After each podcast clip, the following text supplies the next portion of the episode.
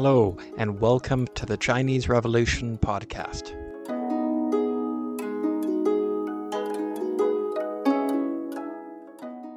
Episode 7 Elliot's Opium War. Welcome back to the Chinese Revolution. Qi Shan, the emperor's brand new governor general for Guangdong province, took 56 days to arrive in Guangzhou from Tianjin. This was four days faster than when Lin had reached his assignment, but still a long time when you consider that the island of Zhoushan was under foreign occupation. The British fleet reached Macau on November 20th. Qi Shan arrived in Guangzhou soon after, but did not officially announce himself until November 29th. But his first month there did not resolve much. One Brit had been in custody for some months. He was then released. Lin did not leave the city. He was still there while the British complaints against him were being investigated, but he had been relieved of command. Qi Shan seems to have agreed to payment to the British of $5 million. It's not clear where those funds would have come from. Perhaps he intended to raise the funds locally. Ending the Chinese tradition of unequal diplomatic communication could be assented to, Qi Shan suggested. But the granting of Hong Kong to the British was really opposed to all that is reasonable, he replied. And settlement and trade could not be done while Zhoushan was still occupied, he stressed. The emperor received reports from Qishan and replied from Beijing that the British were not being reasonable. After prolonged negotiation has made them wary and exhausted, we can suddenly attack and thereby subdue them, he wrote to Qishan. So the emperor was no longer willing to soothe. He preferred to exterminate the British. What is interesting, considering the final result, is how willing Elliot was to compromise. He dropped almost all of Lord Palmerston's demands. Elliot didn't think it was good for long term relations to push on all topics. He didn't think it was necessary to have five ports opened, or to have consular representation, or extraterritorial jurisdiction over British and China. He thought that getting permission to trade at one or two other ports was a quiet improvement, much preferred to war. But Elliot's patience was not eternal. On Boxing Day, December 26th, after his troops had eaten roast beef and plum pudding, he threatened to resume hostilities at noon on December 28th if new trading posts had not been agreed to by then. That did not happen, and then on January 7th, 1841, about 10 days after the deadline, Elliot started to move up the Pearl River towards Guangzhou. The river there has many channels. It was considered heavily fortified by the Qing. It has a series of forts on both sides of the approaches. The defenses were the strategy of Guan Tianpei, a Qing admiral, he was commander in chief of China's naval forces. In 1834, following the Napier incidents, the emperor had assigned him responsibility for improving the defenses by Guangzhou. He had built up a network of granite forts. He complemented them with rows of chained together wooden rafts blocking passage. The forts were numerous, but with the same drawbacks. They had no roofs to protect the soldiers, the cannons were antiquated and could not rotate, and his soldiers had poor quality gunpowder but he had given names to the forts, such as Eternal Peace, Consolidated Security, and Quelling Those from Afar. He also planned to hire locals to approach on small boats and hurl flaming jars of oil at the British ships, or to leap onto warships and win through hand to hand combat. Another plan was to row out fireships, heaped with dry grass and gunpowder, with plans to chain them to British ships and to set them on fire. But these plans were weak because it was unrealistic given the difference in heights to expect the Chinese to hurl objects onto a British warship or to be able to climb aboard for hand to hand combat. When Lin had been in charge, he had also considered and then rejected hiring practitioners of slow breathing techniques to drill underwater holes in the British ships. He gave up on the idea after realizing they could not hold their breath long enough, but he kept them on the payroll nonetheless so that they wouldn't be tempted by British money. Guan's plans were also weak in that they expected the British to just sail up to the chain of rafts and get fired upon by the forts while stuck in place. The British were not going to fall for that. On January 7, 1841, they set out methodically to capture the forts one by one and to clear the path to Guangzhou. Before arriving at the first set of forts, they unloaded 1,400 Marines, soldiers, and artillery on both sides. The fleet provided covering fire to protect their landing force. They were able to fire their land-based artillery at the first fort on the east bank. Then that landing force scaled the wall by land, and within 25 minutes the British flag was flying.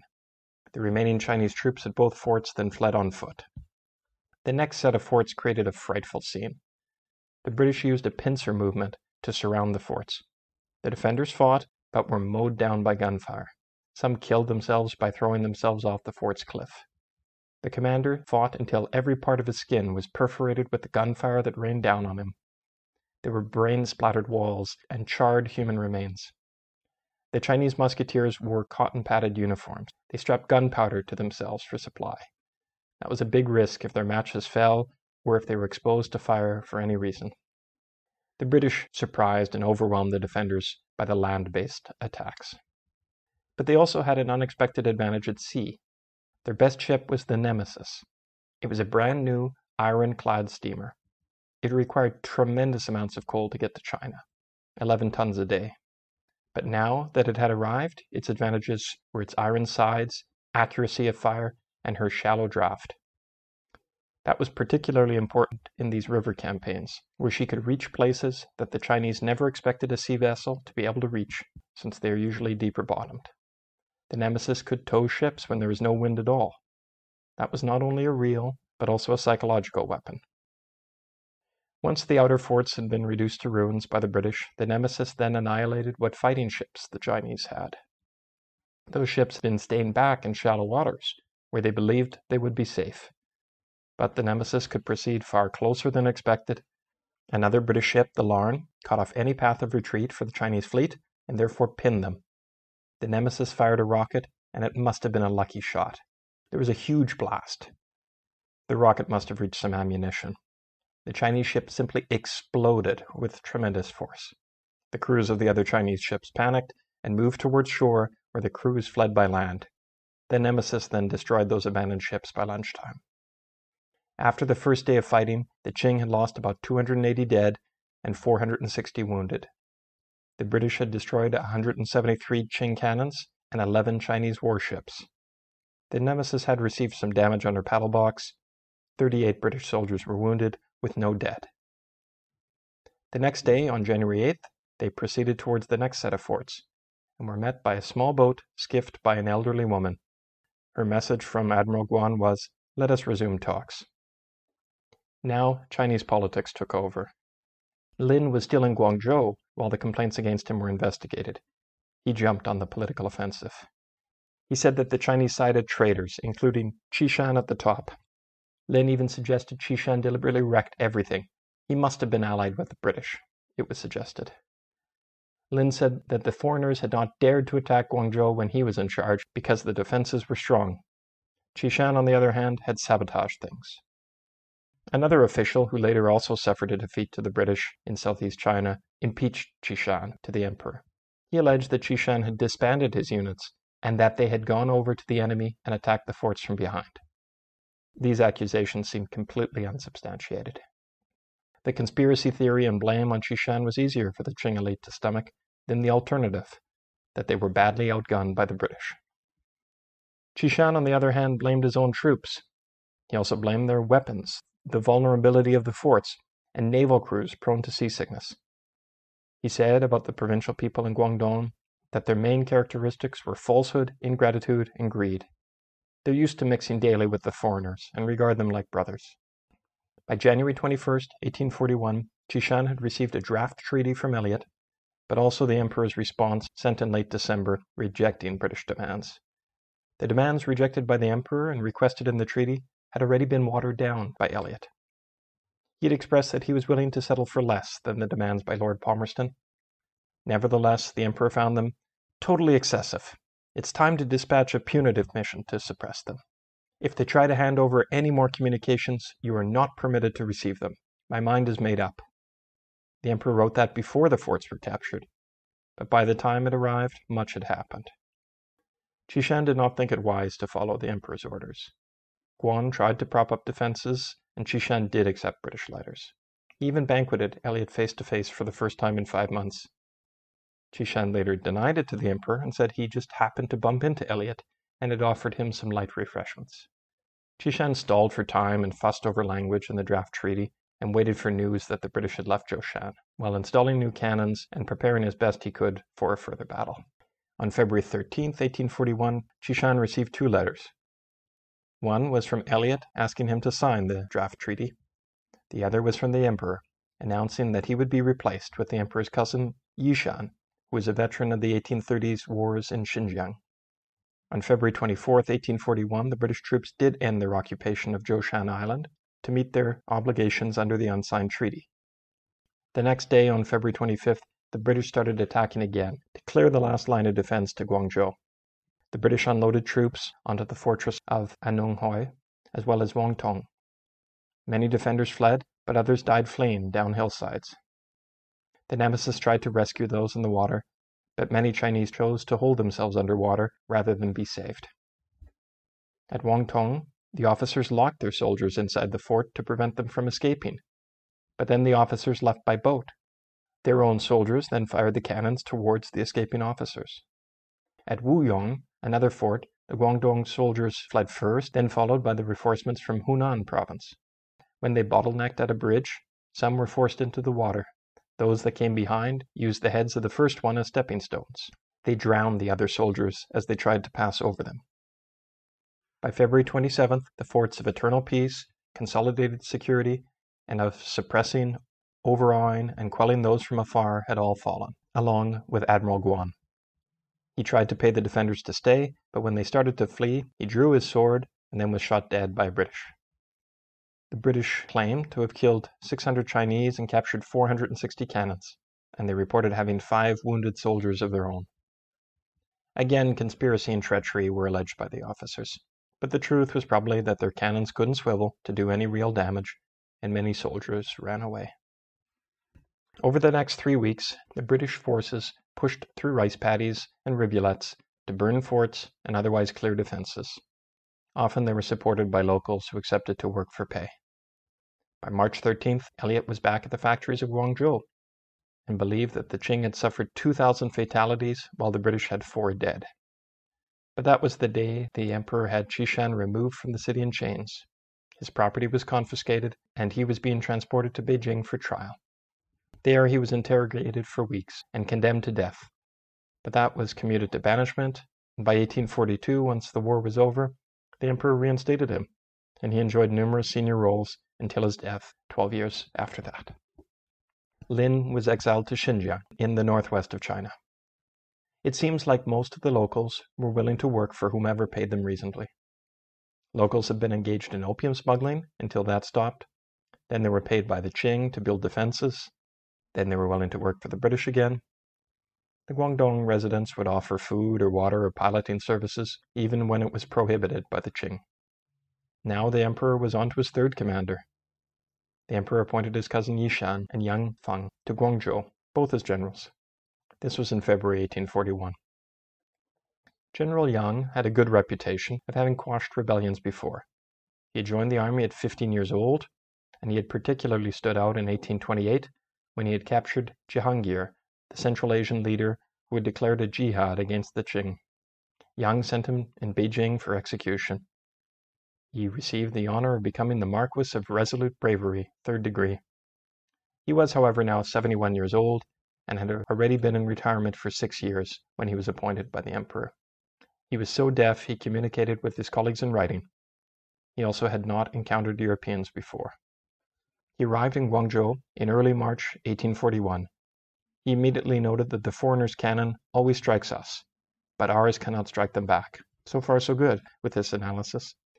But then he continued, Why have they been so successful against us? They must be making use of the dark arts. He ordered women's chamber pots collected, and they were to be sent out on wooden rafts to defend the city. He also had effigies created. Battling supernatural forces was his plan. Optimism towards him turned to mockery. He was seen buying watches and foreign goods all day long. And ultimately, when the British did advance, he was as scared as everyone else and retreated behind the city walls. On March 18th, with the British flag flying above the factory outside Guangzhou, Elliot made written demands of Yang Feng. Trade needed to resume. Yang answered on March 20th, and trade did resume. The harbor was soon busy with trading business with all nations. While the sides were still officially at war, trade was brisk. Opium was offloaded. Tea was uploaded. By the end of May, the British were purchasing and loading half a million pounds of tea a day there. The Emperor's orders to Young were to destroy the enemy. Apparently he could not. So instead, he too lied to the emperor. On March 12th, which was six days before he allowed trade to resume, Young had written to the emperor and told an opposite story to what had occurred at Wuyong when the fleeing Guangdong and Hunan soldiers had trampled each other. The story he told the emperor was that the British had suffered 416 casualties, and said that was far higher than the Chinese casualties. The emperor informed his cabinet that Young Feng was a military genius. He replied, I wait news of your victory. My happiness is beyond expression. On March 17th, Young Feng lied again that a British attempt to charge Guangzhou had resulted in a great Qing victory. He said that two of their large warships, a steamer, and a dozen smaller ships had tried to charge up the river. They were met by a hundred cannons firing in unison. He then said the British fled in terror, no longer daring to advance. But that lie caused new problems for Young. The emperor couldn't understand why he would not follow up on these supposed victories and strike a final blow against the British. The emperor wrote to Yishan Young Feng's victory shows that Guangzhou has nothing to fear. You must hurry to find a way to cut off the foreigners' retreat, and ruthlessly exterminate them, to impress upon them how mighty we are. Yishan, the cousin of the emperor, who was another general, was then arriving. Yishan was Young Feng's superior. Yishan was the descendant of a previous emperor and had been serving in Xinjiang. It may have been the distance between Xinjiang and Guangzhou that explained why he arrived second but it was also because before setting off on his new appointment, he spent two weeks gathering a retinue, and he set off with quite a fanfare on February 16th. His retinue had 50 people, and he was carried, while others were on horseback or in carriages. A Russian observer there found that strange. In Russia, he said, if a man receives orders, he just gallops off. That's not how things are done here. Yishan arrived in the province of Guangdong after 46 days' travel, but then he waited a further 10 days just inside the provincial border. As we know, on March 18th, Elliot and the British had reached Guangzhou and demanded trade, and Young Feng had capitulated. On March 22nd, Young tried to spin this in a report to the emperor. He said they had turned up on that day begging for trade. They no longer harbor unruly designs and only want the old system to resume. The emperor did not think such humility was sufficient and thought it a ruse. He insisted that Young cut off their retreat, and storm Hong Kong. On April 3rd, Young Feng admitted to the emperor that he had effectively authorized trade. That made the emperor furious, who did not understand. Of course, the emperor had not been informed of the true situation by his representatives. On April 23rd, the emperor announced the dismissal of Young Feng, but invited him to stay at Guangzhou to try to redeem himself. The emperor ordered 17,000 troops to converge in Guangzhou and had allocated 3 million ounces of silver to finance the recapture of Hong Kong. He certainly wanted the British exterminated. But how to do so? The forts had been taken and the cannons captured. The Qing had no navy capable of beating the British. And the local population seemed more interested in trading than in pushing out the foreigners. Generally, the Qing officials also distrusted and disdained the locals. They considered them unreliable and in the view of some, the best outcome was to have them and the British kill each other. Use poison against poison. A local evil can be removed. But the locals didn't think any better of Yishan. They said he had no interest in logistics, battle plans, of learning the topography, or strategy. Instead, he preferred buying watches and woolens and giving or attending banquets. As the 17,000 troops arrived, it was clear they were not strong warriors. They were underfed, underpaid, undertrained, and under-equipped. Young Feng wrote to the emperor and said that they were unaccustomed to naval warfare. He stalled for time, mentioning the troops from Hunan and Guangxi were still expected, as were saltpeter supplies. Yishan did have a battle plan. It was a bold water attack. Assault teams on small ships, fireboats, and rafts loaded with flammable materials would rush at the ships. They would be supported by land-based cannons. There were two main problems with the plan. He did not trust the local population, so he wanted to rely on amphibious commandos from two other coastal provinces. But by the day of the planned attack, he had less than 1,000 of them. So he added 700 extras from other areas like Sichuan, which is inland. Also, the top secret plan was not so secret.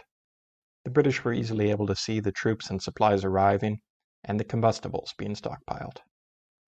Some people, like Howqua, the wealthiest Hong merchant, quickly shared information with the British when they returned to the factory outside Guangzhou. Elliot had enough forewarning to tell the British and American merchants to leave the factories before the counterattack started. That level of detail seems to have come from a local informant. The British Navy was prepared. In the river, and all was quiet until they saw several Chinese ships chained together being lit on fire and drifting towards the British. More ships and rafts followed, stuffed with oil soaked cotton. Chinese troops were moving towards them in the water, too, perhaps planning on drilling holes in the British ships. The British fired artillery, which put off the attackers, and the British lead ship was able to maneuver enough to avoid the fire ships. But the Chinese had also installed cannons among the houses, and the fire from them was dangerous for the British. The air was very calm, which restricted their ability to maneuver. But the Nemesis, being steam powered, was not dependent on the wind, and it was moving to reply to the Chinese cannons. But one of its lit rockets was stuck in its firing tube. That risked a serious explosion. But the British Captain Hall calmly reached down and dislodged it, at the cost of serious burns to his hand. Before the Chinese fire ships could do damage, the Nemesis was on the move and firing. The ebb tide allowed the other British ships to pull back enough. With the Nemesis and other British ships unharmed and firing, and British soldiers firing at the Chinese soldiers, the Chinese lost the initiative. Later, the tide turned, and the fire rafts were pulled back towards shore and ended up lighting up the wooden southern suburbs. The British had the full initiative now and landed two miles northwest of the city, further than they had ever been before. They unloaded howitzers and other field guns and rockets to the Mountain of Transcendent Excellence, a local hill near the center of the northern part of the city wall, a few hundred feet up. By 10 a.m. on May 25th, the British controlled that hill and some further forts. The next day, the British had their artillery pointed at Guangzhou from the hill and fortifications. They were finally able to see into the city and countryside that had been forbidden to them. No foreign trader had been allowed in Guangzhou, nor could they trade at any other port anywhere in China. The result in Guangzhou seems to have been a breakdown in order. By night time, fires were breaking out throughout the city. Much of that was likely from British bombardment. But the Qing soldiers also looted the foreign factories and then the houses in Guangzhou. Many people, especially civilians, but also some soldiers, fled to the countryside. The potential for civil war was very real. Tensions were particularly high between the Guangdong people and the Hunanese soldiers. It was said that the Hunanese had slept with female lepers and ate the flesh of children.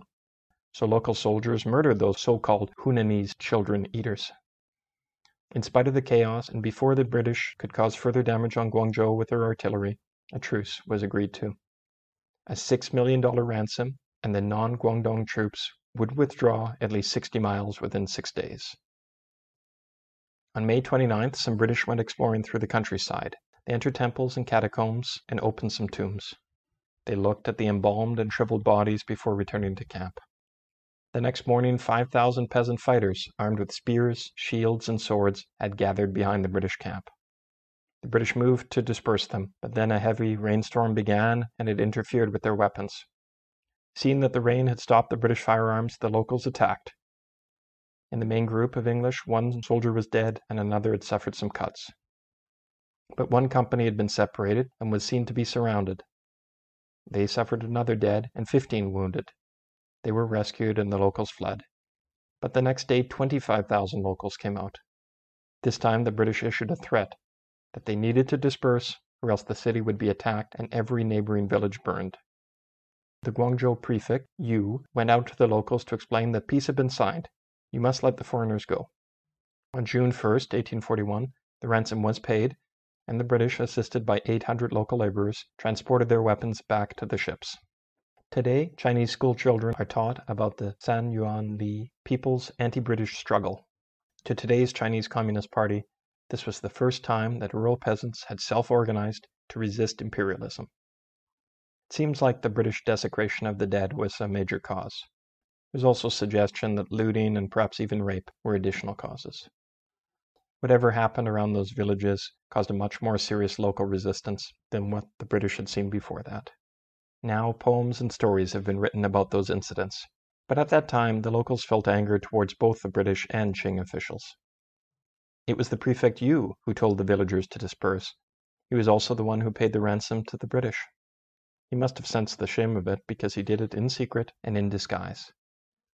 but his identity was sufficiently known that three months later, examination students refused to have him officiate their exams. We all know what integrity, righteousness, and honor are. We will not sit exams adjudicated by that traitor, they are reported to have said, and to have hurled objects at him. But anti British sentiment was not universal following these events. For example, on July 20th, Charles Elliot and General Bremer were traveling from Macau to Hong Kong. A typhoon struck. Some sailors were thrown overboard by the weather. The mainmast had fallen, and they narrowly avoided rocks. Ultimately, a dozen of them washed up on an island with very basic supplies. Elliot came across some Chinese men and recognized one as a boatsman from Macau. They agreed to a price for transportation to Macau. The British were hidden in a shed until the weather improved. Then the price was tripled. Elliot agreed, and they laid down in a boat covered with mats. The ship was approached by an official Chinese vessel who asked if they'd come across any shipwrecks. The locals answered no, and the official passed. They continued on and were transferred to a Portuguese ship outside of Macau. At no point did the locals turn Elliot and the general over to the Qing officials, even though the Qing were actually offering a very substantial reward for the capture of Elliot and Bremer. The official reward was higher than the price Elliot paid. It might have been that the Chinese sailors ignored the government's notices, or they might not have felt there was anything right in handing them over to the officials. So now Guangzhou was defenseless and free from the British because of a paid ransom. Did the officials tell the emperor what had happened? No. The lies continued. Yishan's reports of the events of May 21st to 27th were full of boasts. The emperor's cousin claimed that multiple British ships had been sunk and countless rebels killed. The Nemesis had been forced into retreat. Yes, he admitted the British had taken some hills because of treachery of some locals, but the British had then waved from the outside of the walls. They removed their hats and made obeisance. They hadn't been allowed to trade and were facing bankruptcy. Could they beg the general to ask the great emperor to take mercy on them, to permit trade, and to make the Hong merchants pay their debts?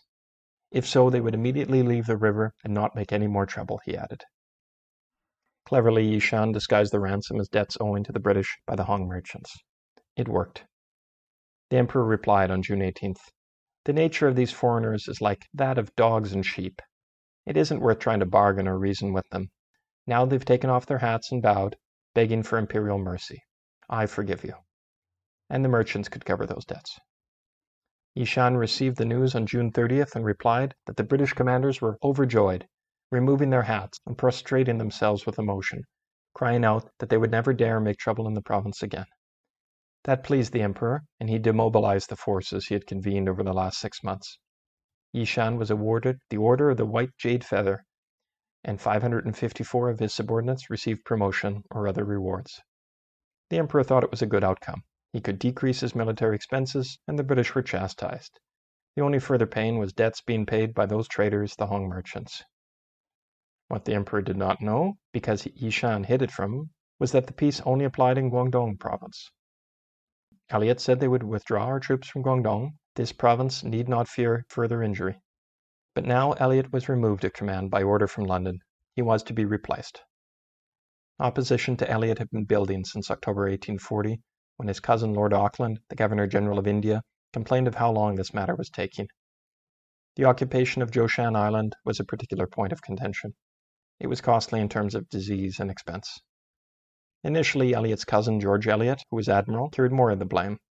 But George Elliot had departed in December 1840, pleading ill health. After that, all recriminations were focused on Charles Elliot, mostly for being too tender with the Chinese and for pulling his punches. On April 20th, Lord Palmerston sent Elliot a two column document comparing his original instructions with what he had actually achieved. You seem to have considered that my instructions were waste paper. Elliot had not achieved reasonable tariffs for British imports, terms of diplomatic equality, opening of northern ports, or abolishing the monopoly of the Hong merchants. And what he had in his treaty had not even been ratified by the Qing. The British traders did not seem satisfied that he had paused hostilities and gotten the usual trade seasons opened. Elliot, however, reasoned that the trading over two years was worth more than £10 million and had generated £8 million of custom duties against a half million pounds in expenditures on the expeditions. Elliot considered that financial compensation, reopening of trade, and gain of Hong Kong would be a good outcome. It would not be overly harsh on the Chinese. He also predicted that Hong Kong, with its exceptional harbor and usefully close but safely distant location from the mainland, would become one of the most important and perhaps the most interesting possession of the British Crown. By the early summer of 1841, Elliot was recalled and Henry Pottinger replaced him. The time for more gunboats and less diplomacy had arrived. The British wanted more war. Thanks for listening to this episode of the Chinese Revolution. Please join us next episode for the conclusion to the Opium War.